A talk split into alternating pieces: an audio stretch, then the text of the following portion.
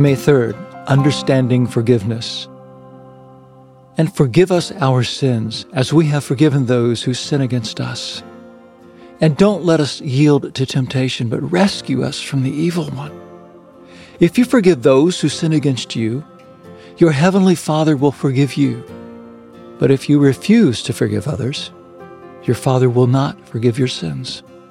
Matthew chapter 6, verses 12 through 15. When I reflect on the above scripture, I immediately have three thoughts. First, without exception, we are all in need of forgiveness to become right with God. Second, though we do not deserve forgiveness, God extends it and has made it available to us through Christ. And third, our own forgiveness is linked to forgiving others. As boundlessly merciful and forgiving as our Lord and Savior is, it is truly a terrifying reality that we would not be forgiven ourselves if our hearts are hardened toward others. There have been shameful times in my life where I have had an unforgiving heart.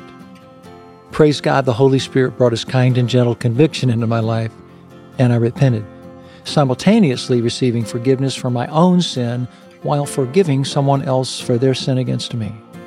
If the Lord Himself, the most holy Creator, Sustainer, and King of all, can forgive through His merciful love, then who are we as mere humans to withhold forgiveness from others?